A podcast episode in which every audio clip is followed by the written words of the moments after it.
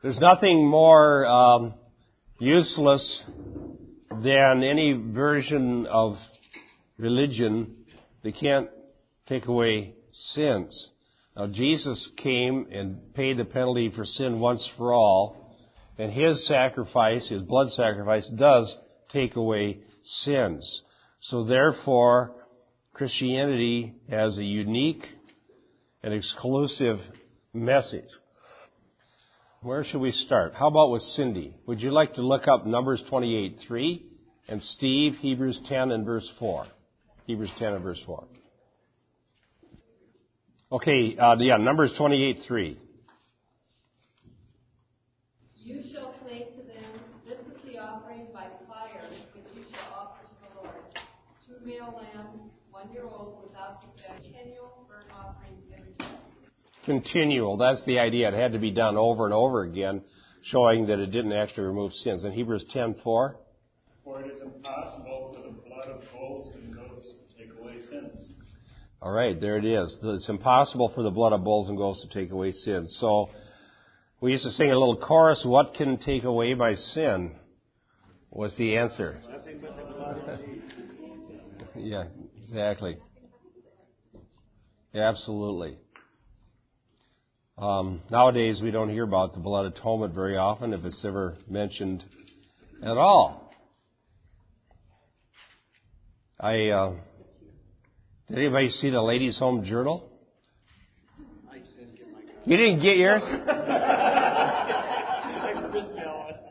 well, there's a Rick Warren article in the Ladies' Home Journal, the latest one, and I made a PDF of it. And one of the things I was Ryan and I were looking over yesterday. He was here, and we, I was showing it to him.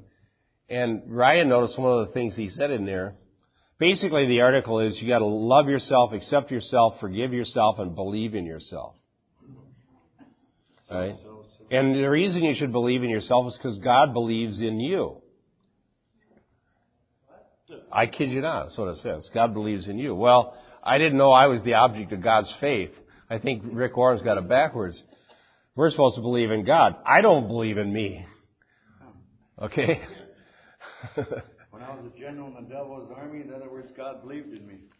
Yeah, evidently. I mean, you know, that's pretty good. Well, anyhow, one of the things he's. God believed you were going saved. to. I got saved. God I believed in Jesus Christ as my Savior. God believed you were- and I believed in Him. He didn't believe in me. No, he believed you were going to hell, I believed I, and I knew I was going to hell. I was a child of hell. Anyhow, uh, he says in there, God doesn't expect you to be perfect. and so Ryan saw that and he said, no, that's false because Jesus said, be perfect. See, what you're doing is removing the sting of the law so that people don't see their need. If God doesn't expect me to be perfect and he just wants me to accept myself, why would I think I needed a blood atonement? Amen. Amen. But if God requires perfection, that one transgression is enough to condemn us to hell, Amen.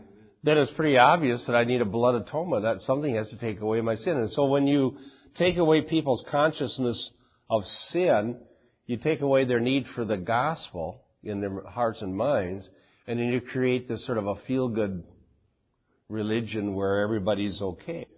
more people into their church, lowered the bar. Yeah. Well, the Laod- what did the Laod- Laodicean church?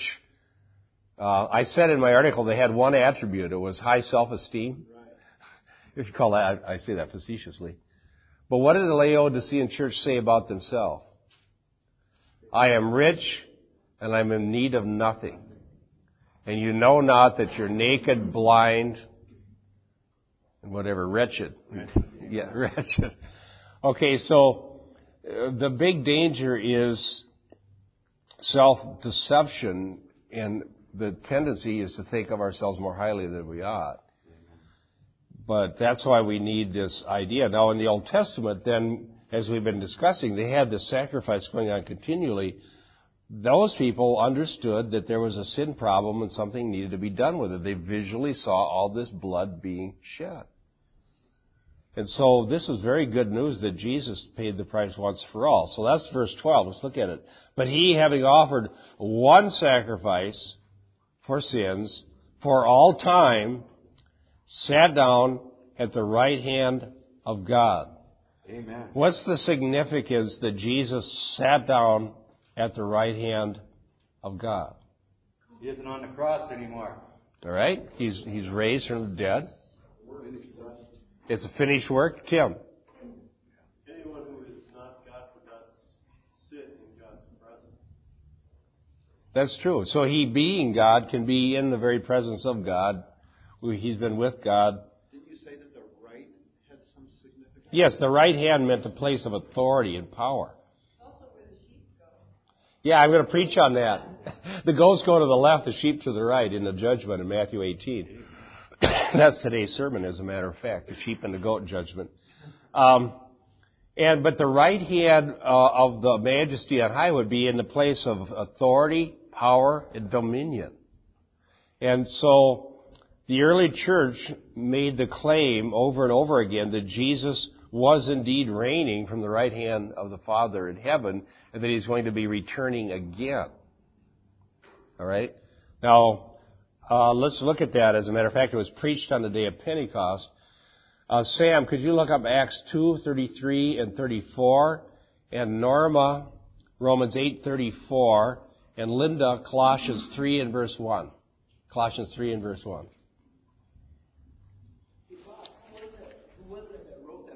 Rick Warren.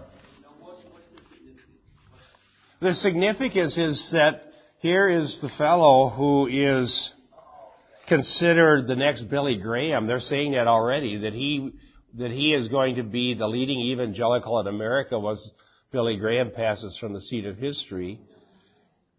Oh yeah, very much so. And so if you have someone who is the number one spokesperson for our entire movement, teaching stuff that is so foreign from the gospel, it just is very alarming about the future of evangelicalism in America. I can't, I mean, Billy Graham, there, there's things to be concerned about, but for the, I don't think I ever saw him write in a ladies' home journal that we need to believe in ourselves. It wasn't that bad. After you get done doing all that stuff, all those different steps, is that then when you realize you need a Savior? No, it, it never comes to that. It never even comes to that. Never does. Can you do a two-minute thing on a comparison of decision theology versus Rick Warren? It's kind of a math, isn't it? His decision theology? Well, no, not his. Billy Graham. You're talking about the, Bible. Oh, yeah. Okay, dis- as you know, I don't agree with decision theology, but at least I have some respect if it's presented at least with the content of the gospel. Right, Billy Graham was certainly decision theology. His whole motto was multitudes, multitudes in the valley of decision.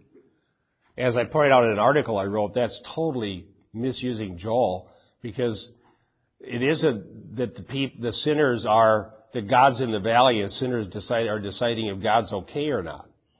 In Joel, the sinners are in the valley, God is the judge, and He's deciding whether He's going to send them to hell or not. So it's a total role reversal to put God in the being judge and the sinner making the judgment. But even at that, you, you know, when I wrote that article, I got an email from a personal friend of Billy Graham. And I thought, oh man, I'm in trouble now. So this guy who works for NASA in, in Florida wrote, wrote me an email saying, I see you're, I didn't even mention Billy Graham. I just mentioned the, the problem with the passage in Joel that it really is the battle. It's actually Armageddon. It's, it's Megiddo and it's all the nations in the valley and God has already issued, gone into his chambers to come back with his judgment. And so in a sense it's a scary thing because we're under the judgment of God. So I wrote the article. So I'm a personal friend of Billy Graham's and it seems like you're probably disagreeing with what he teaches. Uh, why are you saying that? And so I wrote back and I said, well, I appreciate the fact that Mr. Graham has, I mean, he tells people that they need a savior. He tells people that Jesus was raised from the dead. And he tells people, you know, the, the truths of the gospel. And I, and I'm not trying to criticize that, but I do think we need to take the Joel passage in its own context and learn from it because it gives us a better idea. So, and he wrote back and it was really, you know, amicable thing. But so you have Billy Graham's version of decision theology where at least he's telling you what, why you need to make a decision and what the right one is, which is to repent and believe the gospel. But you fast forward now to the next version of this with Rick Warren, and now with his version of it, you don't even have a mention of the blood atonement. Did you see um, Todd Friel's article about this in the Twin City Christian? Todd Friel wrote a whole section on this, and I recommend what Todd said. So you don't even know why you need a Savior. You don't know you need a blood atonement.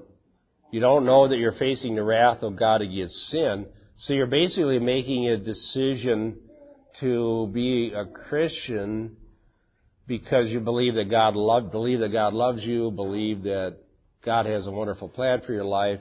And so you're, you're asked to believe things that aren't even unique to Christianity. So I'm, we're just slowly getting further and further and further away from the gospel. Yes, Sam. Yesterday morning, I listened to this pastor on KKMS early morning I mentioned to you this morning.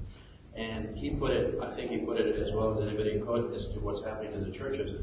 He was talking about keeping your eye, when you find the field deep at night, you keep your eye on a point, which means being the gospel in this case. And he says, because if you don't, you're going to make a mess of your field. Yeah, I know. I'm a, he must grow up on a farm like I did. Yeah, see, when you're plowing, when you're plow, I, I'm a farm boy, and when you go out to plow a field, what the most critical uh, round that you make is the first one, because after you do that, you create a furrow, and then you just put the wheel in the furrow.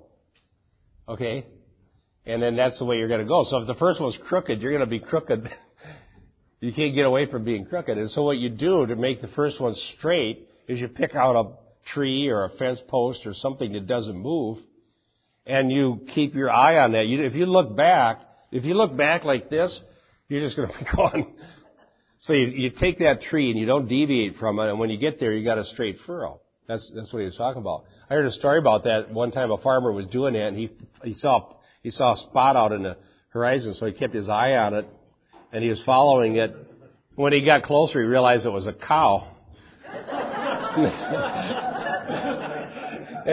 he was following a cow, and he looked back, and he got all over the place.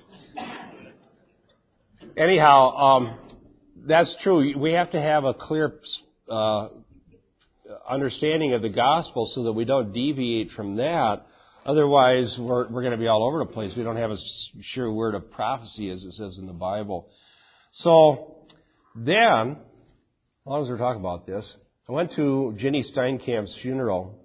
With Diane and I went um, Friday, and I had her drive so I could read a heresy book that I need to study for my for my next article. What did I say about it, Diane? Remember? Dribble. I said this book is so bad it makes Rick Warren look good. It was by a guy named Brian McLaren, who's the founder of the Emerging Church. And it basically is saying you can't know anything, you can't believe anything, there's plenty of other ways to God besides Christianity. There's seven different Jesuses that he's known and he's not sure which is the right one. It is terrible. Terrible. And this is being promoted as what the youth, it is published by this youth specialties.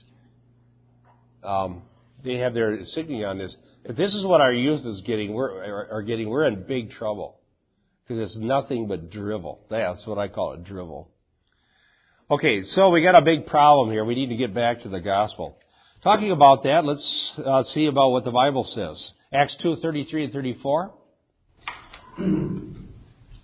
Therefore, having been exalted to the right hand of God, and having received from the Father the promise of the Holy Spirit, poured forth this which you both see and hear.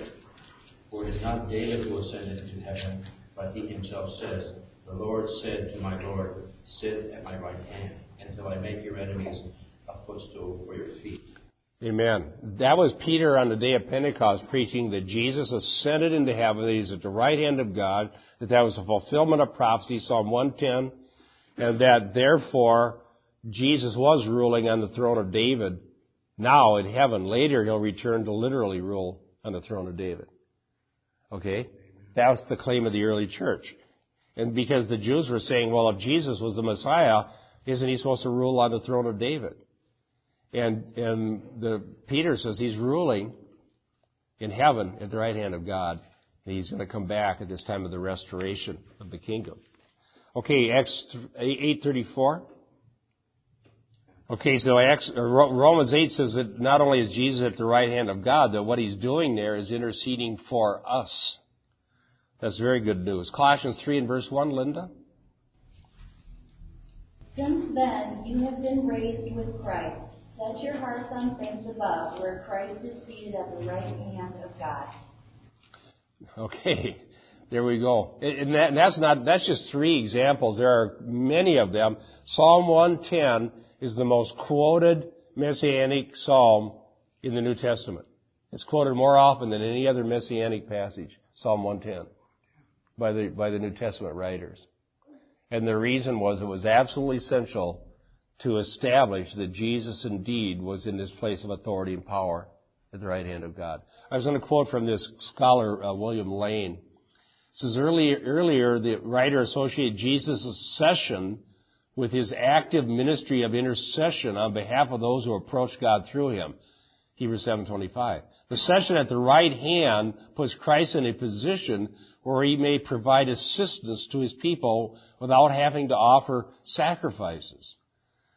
The allusion to Psalm 110 and verse 1 in verses 12 and 13 insists on the established firmness of his position. For the future, he has only to wait for the complete subjugation of every power that resists the grace's redemptive purposes of God. Jesus' is placed in the presence of God enables him to exercise in heaven the ministry of the new covenant. This is the basis of the assurance extended to the community that they now possess full access to God. So the, why do we need to know that Jesus bodily ascended and is seated at the right hand of God? Because there's assurance that we have access to God, that He's praying for us, that He's interceding for us, and that His blood has washed away our sins. So it's very much good news indeed, and there's a reason why it's so often repeated. Now he talked about this subjugation of his enemies, that's verse 13, saying, waiting from that time onward until his enemies be made a footstool for his feet. Alright, let's talk about this one. There's more than one version of this out there. So, what do we believe? How will it happen that Jesus' enemies will be made a footstool for his feet? Well, let me say what that means though. Being a foot, in the, in the, uh, uh, ancient world, and this is often mentioned in the Old Testament, that a picture of military victory would be when the, the general had his foot on the neck of the opposing general, whoever they're fighting. So when you, if you trodden underfoot your enemies, that means you defeated them. So it's a figure of speech meaning having defeated the enemies. So knowing that it means having defeated the enemies, what, how will it happen that one day the enemies of Jesus Christ will be trod under his feet. When he comes in judgment, right? Is this going to happen at, starting at the Battle of Armageddon? When Jesus comes, the enemies are all gathered to destroy Israel. And Jesus comes, according to Revelation, on a white war horse, war stallion, to destroy his enemies. Well, there's another, that's how I believe, alright? Because the earth is footstool too. Yep. And in Jerusalem the apple was eye, so the whole earth is under his. Right. So he, that Jesus himself with the armies of heaven are going to destroy his enemies. Right? Well, there's another idea out there that's very popular called dominion theology. And there's a book that I have in my heresy library called Held in the Heavens Until, written by a guy named Earl Paulk. And his claim is that the church has to subjugate Christ's enemies. And that Jesus can't return. In other words, Jesus is stuck in heaven until the church takes dominion over the world. And this is called dominion theology. And so, until we get out there and do our job and subjugate all the enemies of God to Christ, He can't return. It'll never happens. It'll never happen. Is that what you said, Brian? you might as well say Christ is not going to return then. Yes. I'm, I'm not certain of this. So I, I probably shouldn't even mention it, but, but Dobson, I believe, is part of the dominion theology. I'm not sure what his eschatology is, but this whole movement out there in Colorado Springs. You find them very politically involved. Right. Yes. The Colorado Springs is sort of like the evangelical Mecca now. And there's a guy out there named C. Peter Wagner who is the super hyper apostle over all other apostles and prophets. And that movement's very much associated with this dominion idea. And we're going to subjugate the earth. So, um, I'm sorry, but I don't believe the church is going to subjugate all the enemies of God. I think God's going to do it himself. Amen. Well, when you see when you see people like uh, like the, the Doctor uh, like D. James Kennedy, who are real involved in political type things, would would they fall under that dominion theology? N- not necessarily. Um, there's more than one reason to be involved politically. Somebody can believe that we ought to be as much salt and light as we can, and we ought to restrain evil. And there's nothing wrong with that. That's that's a very good idea. But another, let me throw out some more terms. Have you, have you heard of post-millennialism? All right. That would be a, another version of, of uh, dominion theology. Post-millennialism says that the church is going to create on the earth in history before the return of Christ a golden age of Christianity in which the nations of the earth are ruled by Christians. The laws of the various nations uh, reflect the Ten Commandments and Christian virtues. And though they don't claim that everybody will become a Christian, they claim that everybody who's not a Christian will willingly submit to the Christian rules and leadership of the world. And that after, maybe not necessarily a literal thousand years, but after a period of this golden age of Christian rule over planet Earth, then Christ will return. That's postmillennialism. Charles Finney believed that. And it was very popular in the 19th century. They do? Who else is postmillennial now that we know? And some people say Sproul is. I don't know if he's postmillennial or I know he's preterist. Anyhow, why don't I believe that? It's just, for one thing, just read history. What's happened when Christians have gained total power over a government? They kill everybody. Uh, read the story of um, England after the Reformation. If you want to read interesting history, they had these series of wars of whether the Catholics uh, or Protestants were going to rule England. And whoever came into power went on a rampage to kill everybody else. And it happened over and over again. Bloody Mary was part of this. And so we get the term Bloody Mary. She killed, I don't know how many thousands, just killed all these people.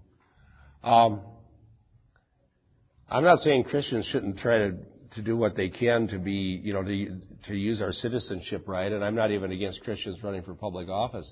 But the idea that you're going to force sinners to live as Christians, I don't think is the Great Commission.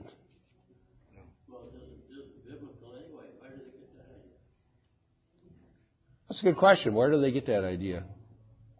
Probably from this verse that we're reading here. Waiting, it says here, waiting from that time onward till his enemies be made a footstool for his feet. So Jesus is waiting, so he's obviously not going to do it. That's what they would say. God says only I can take a heart of stone and make it a heart of flesh. Only He can do it. How can we go out there and take uh, hearts of stone and make them hearts of flesh? What dominion theology can do that? God said only I, I am who am, can do it. You know, where do we think we can do it? I can't do a thing. Going on on that street, people think, oh, you're brave. I'm terrified. And I have to beg the Lord to help me to give me the strength to do it. Who do these clowns think they are? In Colorado, tease me off because you take, you have to sign a document not to give the gospel. What kind of Christians are they down there? Well, you don't dare. What do they call that uh, when you talk to other religions? They got a name for that. Uh, Pro, don't you? You signed a not pro. You imagine the great prophets and the great evangelists signing an order not, or pastor signing an order not to proselytize here at 24th and Nicollet on the street. We're actually we're going to go out this summer and do a lot of proselytizing. All right. So anyhow, um, just so you're aware theologically of what some of the issues are out there, and, and there are some very brilliant people who believe this, Christian Reconstructionist movement with Gary North, Gary DeMar, who they get their ideas from this Rushdoony. There, there are some very serious people who believe that we're going to take dominion in history. And they would see, for instance, Constantine and the Roman Empire as a good example of how it could happen. North, Gary North says that. All right. Well, that's not what I believe. Uh, Pete, Psalm 110 and verse 1. Tyler, Daniel 244. Camp, 1 Corinthians 15:25. We're going to talk about this uh, passage from. So, well, first we're going to read Psalm 110 and verse 1. That's where this prophecy comes from. While they're looking that up, I have a question. You know, on that dominion thing, people get sucked in because we've been talking. You know, I want to know, be able to discern so that I don't get sucked in, because it says in the end times, good will become bad, bad, good. So I don't want to be sucked in. But it, even on the dominion thing, people get sucked in without even realizing it because it isn't bad to pray for your city or your block or your mm-hmm. neighbor. And yet, so when you even talk to somebody about that, they're like, oh, what's wrong with you? Just pray for your neighborhood. And it's hard to explain to them because they get offended because they're they get sucked in doing maybe what's right as far as praying for, but they just then the theology just comes right along with it. Yeah, well, see, this became very popular in the 80s. Mm-hmm. And it's interesting how our eschatology changes with what's in the newspaper. See, in the 70s, when, when we had Jimmy Carter and general malaise, remember that? Everything was so bad and hopeless and bleak. We had the late great planet Earth was very popular, okay? And then in the 80s, we had Reagan and Reaganomics, and people thought things were going to be more Christian, and so then this dominion theology came in, and we're going to be able to Christianize the world. I think we need to go to the Bible and get a solid theology. Now, what does the Bible say about the end of the age? Does it say things are going to get better and better? No, it says evil men and impostors will, will proceed from bad to worse, deceiving and being deceived. So I, I think we just got to go by the Bible and not get sidetracked because we have a few breakthroughs politically. Amen. Yes. I'm, I'm guessing that there's probably somebody here that's wondering, well, you know, if, if these people believe this and these people believe that, how do we know what to believe? Because they all go to the Bible. Uh, one of these days, I think it would be a good idea for you to do a sermon on sound doctrine, because a lot of people that I've talked to say that, well, you know, it could be this, that could be an interpretation, and they build their theologies on what could be and not historical. But what is, yeah, right. Mike, you had something to say? Yeah, well, Jesus says that uh, you know you, you can't love God and love the world, and it also talks about we don't uh, we don't war with flesh and blood, but with principalities and powers, Yeah. and you know the spirit realm, and uh, so the the structure has been set up already, and we're we're to look at ourselves as citizens of heaven, and and not.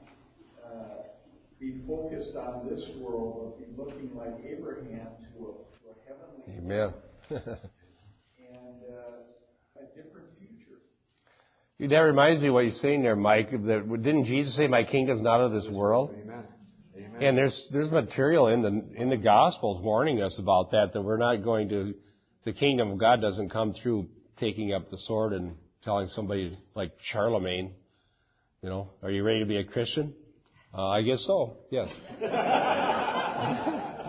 I always wanted to be one. yes, Cindy.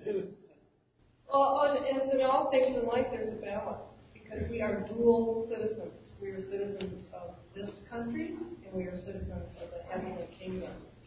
So we have responsibilities not only to the Lord, but to our position here. And if Christians would totally abscond on their responsibility to this kingdom, it would be totally destroyed and in days. It would be gone. Because we are the salt. So we have to do both. We have to keep our focus on heaven and bring people of Christ and to the heavenly kingdom, but we have to we have to take care of our responsibilities here. Yes, I, I totally agree, and I think that there different Christians have, uh, as far as that are like us and believe in premillennial, you know, in the in the rapture and so on.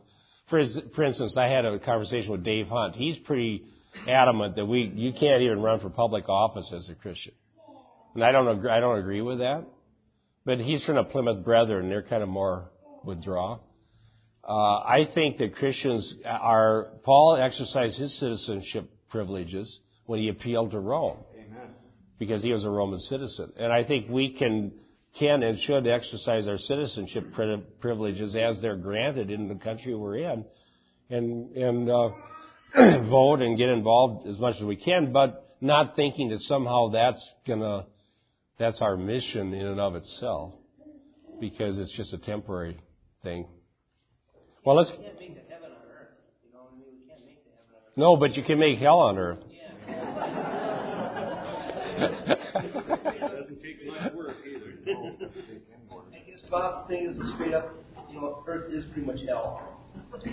And and we're just gonna get through it. But you know, we still need to be good stewards of what's been given to us and, and, and things that we Right. bring to our lives, whether it's a you know, it's it's the earthly things or, or that, but Right. yeah, I just I can't see like I'm just thinking of what he had said. That, yeah, Okay, you got your verse there? Psalm 110, verse 1? Verse 1. The Lord says to my Lord, Sit at my right hand until I make your enemies a footstool for your feet. It says until I, till I make, is that what it says? The Lord says to my Lord, Sit at my right hand until I make your enemies. Hmm. So that would be God's going to do it. Good. Amen. All right. Remember Jesus quoted that when he said, "Who was David's Lord?" And they couldn't answer him because there's a there's a passage about the deity of Christ. Daniel two forty four.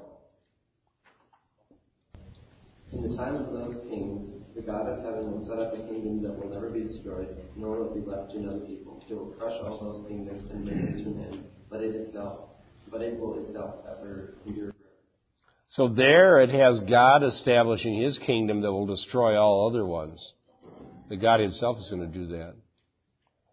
And then 1 Corinthians fifteen twenty five, Cam.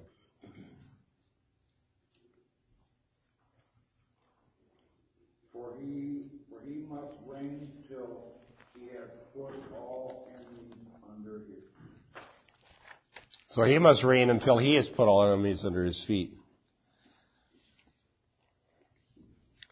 So, there's two ways that'll happen.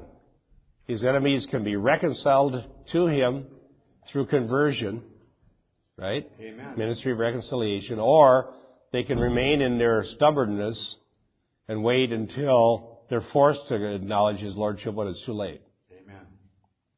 when they're forcibly subjugated. Yeah. Well, moving on, Hebrews 10:14. Now look at this. this is quite a passage. We'll probably spend the rest of the time talking about this. For by one offering he has perfected for all time those who are sanctified. so this is a very strong statement about what God has done for his people. And this takes this offering of Jesus Christ that we've been studying in Hebrews and says to us that this offering has not just temporarily removed sins, not just covered sins, not just made for today ceremonial cleanliness, but has perfected forever those who are sanctified. In the, in the Greek, are sanctified there is a present participle. And it's definitive and, um, and it's qualifying the people then to, for fellowship with God. So all people whose sins are washed away by the blood of Jesus are purged of their sins. It doesn't mean we're per- perfected totally in this life, but I, we'll talk about that. But that we are therefore made fit to, for fellowship with God. Because that was the thing that kept going away in the Old Testament. If you do a study sometime in the book of Leviticus, you really get an idea of how hard it was to be a believer under the Old Covenant. Amen. Because just ordinary life took away your clean, clean, cleanness. They, they have a whole list of things that could make you unclean. A nocturnal emission. You're unclean. Something happens. You're unclean. This happens. You're unclean. You come in contact with a dead body. You're unclean. So all of life was making you unclean. If you were a Jew in the under the old covenant. Amen. And, it wasn't unclean wasn't necessarily the same idea as sinful. It meant unclean in the sense of at that stage not being fit to go into God's presence to worship or to do your priestly duty or whatever it was. And so, because they were continually having this consciousness of not being fit to fellowship with God unless things, they had to do things, they had to make certain offerings and just read Deuteronomy, or excuse me, Leviticus. They understood this. And so, if you were Jewish and you'd been under the old covenant and been part of all these sacrifices and you got this epistle to Hebrews handed to you and somebody says that for that one offering can perfect you forever and that you will be fit forever to fellowship with God, would that be good news? Jump for joy. I'm telling you, that would be good news. Kathy. Yeah. Um, anyhow, so this perfected forever, those who are sanctified, gives us a, an understanding of just how good this news is and why it would be so horrible to reject that once for all offering and go try to do something else. And here I'm going to read Lane again. The stress in verse 14, however, falls on the clause, he, dis, he, he translates it this way. He decisively purged forever. He decisively purged forever. Amen. Where the perfect tense of the verb, and then it gives the Greek word, in combination with the temporal expression, emphasizes the permanent result of Christ's offering. So we have a perfect tense is something that happened at a point in time and then continues on in its effect after that time. So having purged or having perfected through the one offering from then on, we're continually being made clean and made fit to come into God's presence. We can go to the throne of grace without feeling like we're too defiled to go there. Amen. All right? And that we, we can come into God's presence in worship not feeling like we're too defiled because He perfected us forever. Amen. And that is, the further we get away from that, the further we're getting away from biblical Christianity. And all religious systems are different in this. And the reason being is that if you're going to devise a religion and you're a religious ruler or leader, why give somebody something so they don't need you anymore? You got to string them along. You got to you got to keep coming back, and you know you may have done a mortal sin since the last time you went to mass. That's right. Right, Amen. and you and you may have uh, done this or done that, and you have to keep coming back, and then you have to try to get cleansed again. You got to come back. You got to come back. And here Jesus does it once for all, and He purges us. And as religious leaders, then we don't have any um, way to dangle people over the pit and make them jump through our hoops because they've already received from Christ everything that they need. Amen. So there you go. Okay, um, Dave, Romans 15 and verse 16, and Tim, 1 Corinthians 1 and verse 2. then I'm going to ask us a question. Be thinking about why they looked this up. If we are sanctified, according to this passage, Hebrew, we're on Hebrews 10:14, those who are sanctified, if that's true, how is it that we still need to be sanctified?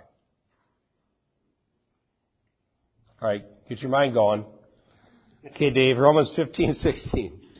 To be a minister of Christ Jesus to the Gentiles, ministering as a priest the gospel of God, so that my offering of the Gentiles may become acceptable, sanctified by the Holy Spirit.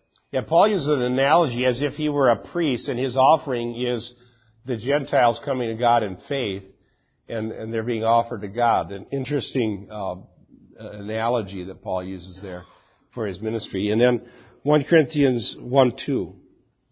To the church of God in Corinth, to those sanctified in Christ Jesus and called to be holy, together with all those everywhere who call on the name of our Lord Jesus Christ, therefore. Oh. All right, that verse right there underscores the question I asked. Read it again. Hold on, right there. The, to those sanctified, that's already happened, right? Call to be holy is what? Future. Present and future. And so here we have two tenses in one verse.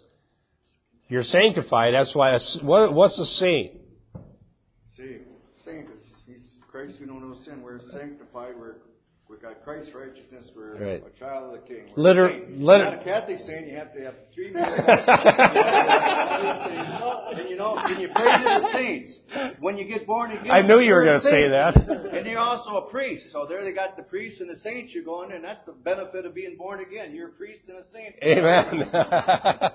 Good, Dan. All right. So um, you don't have to be made a saint by some big college of cardinals, or I don't know how they do that. But a saint is something God makes when He saves somebody. So literally in the Greek, a saint is a sanctified one. The sanctified ones. So to the saints that are at Corinth, and Paul was really using that term very uh, broadly because if you read what they were like at Corinth, they were a big mess. But he called them saints because they believed in Christ. So, so, and then it says called to be holy. So, how is it then that we can, having been sanctified, still be called to go out and be holy or to become sanctified? How does that work? Okay, to continue on the path. Uh, Mike. Okay. He who began a good work will complete it. Because obviously we're not perfectly holy yet, are we? Yeah, the already not yet. There's another way of describing this in theology that I found very helpful when I was in Bible college as a fairly new Christian. And they said that you distinguish between the positional and the practical. The positional would be who you are in Christ. You have legally received the righteousness of Christ imputed, put into your account. So every Christian is holy. Amen. Because if you truly know Jesus Christ, you have His righteousness, you're made suitable to fellowship with God, and you're a saint, and you're holy. But the, Holy, Holy Spirit. a temple of the Holy Spirit. However, every one of us is also called to perfect holiness in the fear of God. Amen. Alright? So therefore, positionally being cleansed from sin, made holy, we have this legal position. But anyone for whom that is true will, by God's grace, also be motivated to change. In other words, we can't feel good about being unholy when we're called holy. Um, and it'll grieve us when we sin, and we'll seek God's grace to change. Amen. And so that's, and that isn't totally perfected until the resurrection. Those two things are both asserted to be true throughout the New Testament, and unless we have both, there's major problems. And let me just talk about what would happen is if you had one idea but not the other. You'd have a problem on either side of the equation. Let's say you have positional, but no practical. Mm-hmm. In other words, let's say uh, you do what Paul, the idea Paul abhorred. Uh, shall we continue in sin that grace may abound? You know, I'm holy one because the blood of Jesus, so therefore I'm going to be an antinomian. I'm going to be against the law. I'm going to do whatever I see fit. And, uh, and I've talked to people to believe that. One of the first people I witnessed to after I became a Christian was my old high school buddy, and he believed that. He was living like the devil, and I went and witnessed to him, and he said, "Oh, I'm already a Christian." You go, "You are?" I hope I probably insulted him. You are? He goes, "Yeah, once saved, always saved. I went forward when I was 12, so I'm fine." Well, why don't you go to church? Why don't you read the Bible? Why don't you witness? Why don't you give up running around with all these girls and drinking and partying and everything that you do? Well, it doesn't matter. That would be a nice thing to do, but I don't have to because I'm saved. So I was trying to suggest that there's a problem. Yes.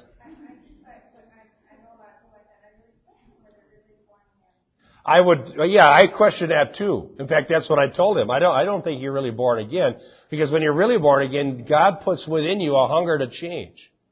and a dissatisfaction with being the way we used to be. That is just a mark of a true Christian that there's a dissatisfaction. Not that we can't sin, but we can't sin and feel good about it. Dave was just, you don't mind, he was just telling me a story about one of his buddies was, what did your buddy think about you when you first became a Christian? Uh, he thought I was doing it to impress a girl. yeah. it doesn't work anyhow. Dave was telling me an interesting story. He became a Christian recently and he was, uh, you know, been witnessing to his old buddies and one of them starting to see that, well, maybe he really, really, something really did happen because at first he thought he just was acting Christian to impress a girl.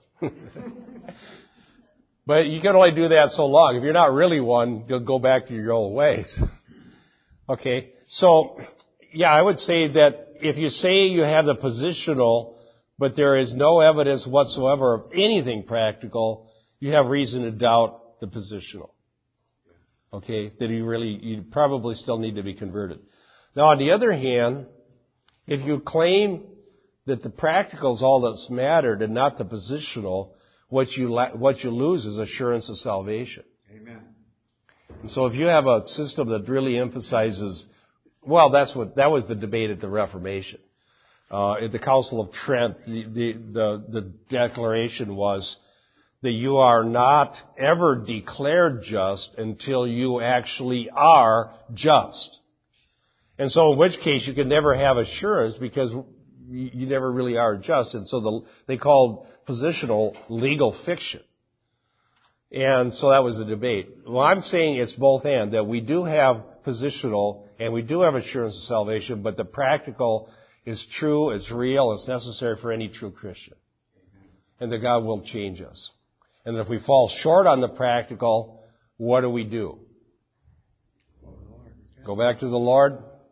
Same, what can take away by sins? Nothing but the blood of Jesus. You just, you fall back on what you already know to be true. The blood of Jesus washes away sins, and you go forward. But where we come in in Jude and James is when our brother falls, it says, uh, you would pull them out of the fire, cover a multitude of sins because you're keeping them off from these fleshly sins, not even touching their garments. He tells us to reach out because in this warfare, spiritual warfare, Satan can't touch your soul. But a lot of people, love for the Lord can grow cold. Don't mean they're not Christians. That's where we come in, and encourage each other, Jude and James, yeah. to help your brother. In religion, they stamp you when you're down. In religion, because the two guys that helped me most in the Lord, don't think Satan ain't coming after you like Job. Where do we get, where does it say that Satan won't come after you when we're born again? There ain't going to be a ton of heartache like Job. Less than, a lot less than we get than him. Where we help our brother. The difference with Christianity when I taught the kids was when the old dogger's down and I made mistakes and I fall down, you reach down and pull me out. That's what Christianity is. Just because I'm preaching Jesus Christ and out there telling how great he is doesn't mean I can't be slammed down. If Satan comes to, to, to God and says like Job, slam, I'm going to allow you to slam Litsky down. Good. Well, then you, you people that are Christians better help me. Dan, we will. And pull me out. I promise you we and will. That's the beauty of Christianity. we love you. The guy's drowning because I see Christians out there that love the Lord, wrote books, and don't fellowship no more because they're hurting so bad. And yeah. they're believers. There's a ton of them out there. Well, that's why we need to fellowship we with the saints. We've got to help and fellowship and reach out to them. I the agree. Lost, they're lost. But the wounded and the hurting Christians, we got to be especially good to them and reach out to them because they're hurt. We hurt every day ourselves. Yeah. We need Jesus and we need fellowship. That's why we come together. Pray one for another. You know, Dan, you're talking about Satan attacking Christians. Yes. I remember that reminded me of when I was first saved. The, somebody told me that I was brand new Christian. They said, "Well, okay, now you, you need to be careful now because you're a Christian. Satan's going to attack you." And I remember exactly my first response. I was, "Well, it was hard enough to come to believe in God. Now I have to believe in Satan."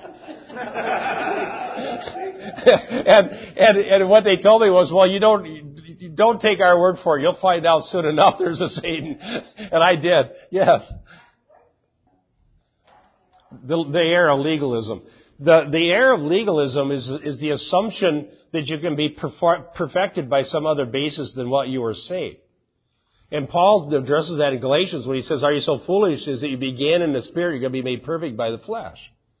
Okay, and there and and there are groups that I, in fact, when I was born again, was, I was right into one of those groups that was like that, and they said, "Well, uh, here's how we know you're sanctified," and they give you the list to sign. And on, on the list that I was handed was you can't go to a movie theater, you can't play cards, and you can't dance. No, they left golf off. It's a good thing. If the golf would have been on there, I'd probably have to go to hell. No, I'm just kidding. but anyhow, uh, so I, I looked at the list and said, well, I guess that's what you got to do. But the error of legalism is the idea that if you have a stricter list of rules than somebody else and, and enforce those on church members, that they're somehow going to make people more into the image of Jesus Christ. But Paul calls that starting in the spirit and being perfected by the flesh. Uh, we actually walk in the spirit.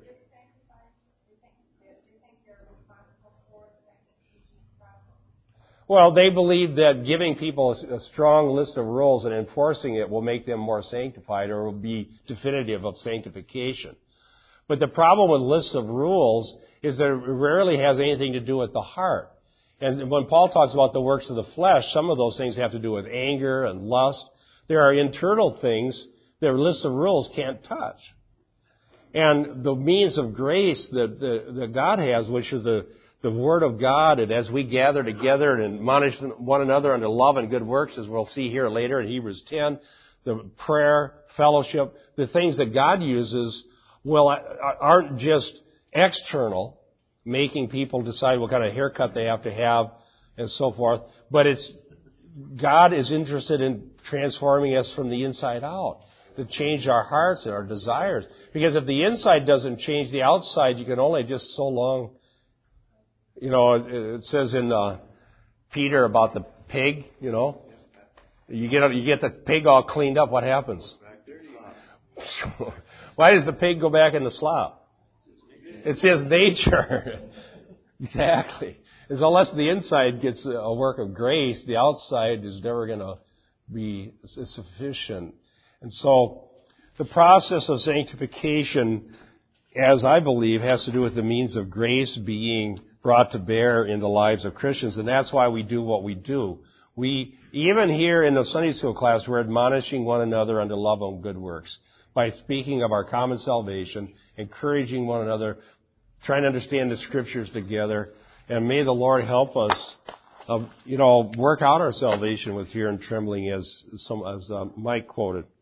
Okay, we, uh, the sermon today is from Matthew chapter 25. That starts at 10:30. We have a time of fellowship, and I think there's some coffee and donuts and stuff. So God bless you.